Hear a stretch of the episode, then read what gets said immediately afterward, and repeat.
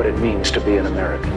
America is freedom, and freedom is special and rare. We, the people of this great nation, The only thing we have to fear is fear itself. we, the people We, the people of this great nation, of this great nation,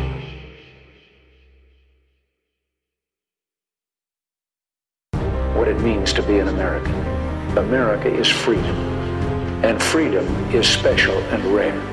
we, the people of this great nation, The only thing we have to fear is fear itself. we, itself. the people we, the people of this great nation, of this great nation.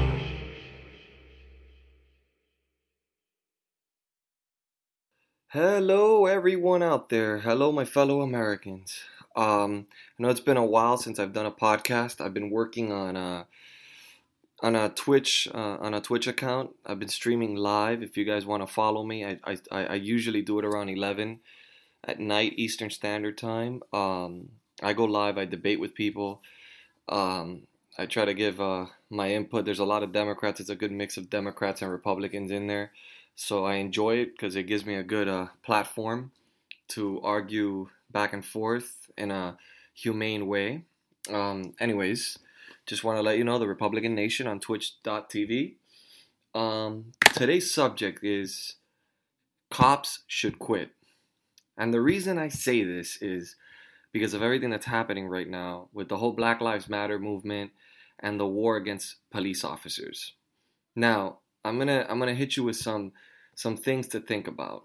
George Floyd, no doubt, he was murdered by that police officer. Um, that police officer showed way too much aggression. But why was that police officer out there in the streets patrolling? He had 16 complaints on him, and he was still out there. And this is this is the perfect example on how democratic cities and states don't know how to govern themselves. There's no accountability. Okay? Amy Klobuchar was the prosecutor at the time of many of these instances where he had complaints against him. She refused to prosecute police officers. This is the hypocrisy that we live in today. Yet they want to go ahead and blame racism on the Republicans. They want to go ahead and play, uh, place the blame on Donald Trump, President Trump. And honestly, they want to defund the police department. And my, my suggestion to any officer who's listening to this podcast resign. Go to a city that will accept you. Come to Fort Myers, where I live, where you'll be embraced with open arms because we know you're protecting our community. And we know that the majority of police officers are good individuals. That we do not categorize the police department or police officers based on the actions of one incident or a few incidents. Now, everybody keeps talking about, oh, but you know, the abuse on African Americans, and you know what? Um, there was a study that was done that from 19 from the Civil War to the 1960s, there was 3,700 lynching incidents in that period of time. We're talking a long period of time, you know, and then they were comparing it to today, where there's 3,600 killings of African Americans within a six month period between African Americans. What does that tell us?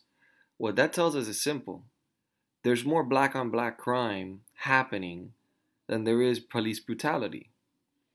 And that being said, I think that a lot of these movements should not just focus on when a police officer gets, sh- when a black individual or black African American gets killed by a white man and address all the situations that's happening in the black community, including black on black crime, etc.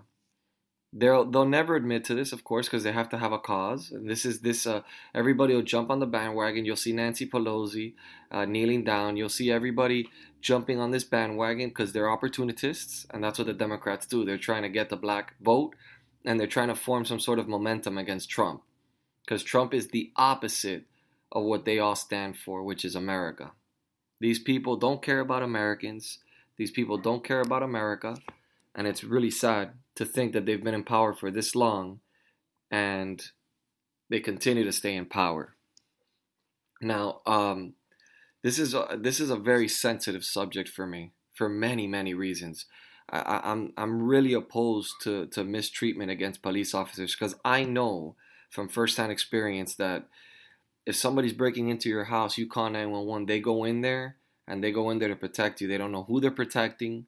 They just know there's been a call to a specific location and they know that their lives are at risk every time they go to those situations to protect us. Now, you defund these areas. You defund these areas where the crime rates are high.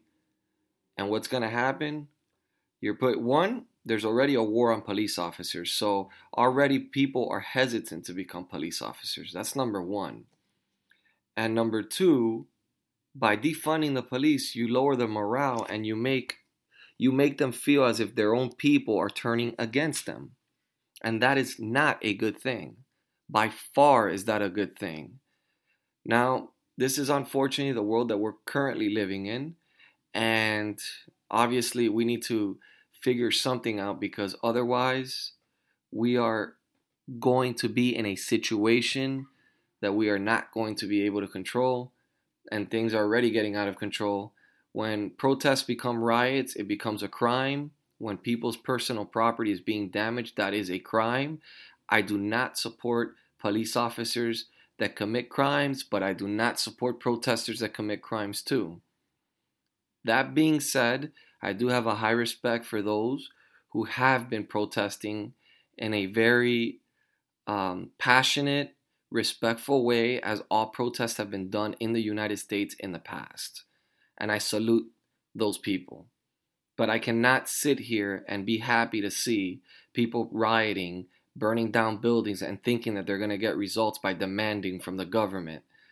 We don't take orders from people. This is not a country where you can just threaten the federal government or the governments, to, uh, different or state and local government, to and demand laws be changed just because you're threatening them. Does not work like that. We have due process. We have a certain way that we do we run laws, and if you look at statistics from the 1960 to now, there's been great progress with African Americans and the police brutality.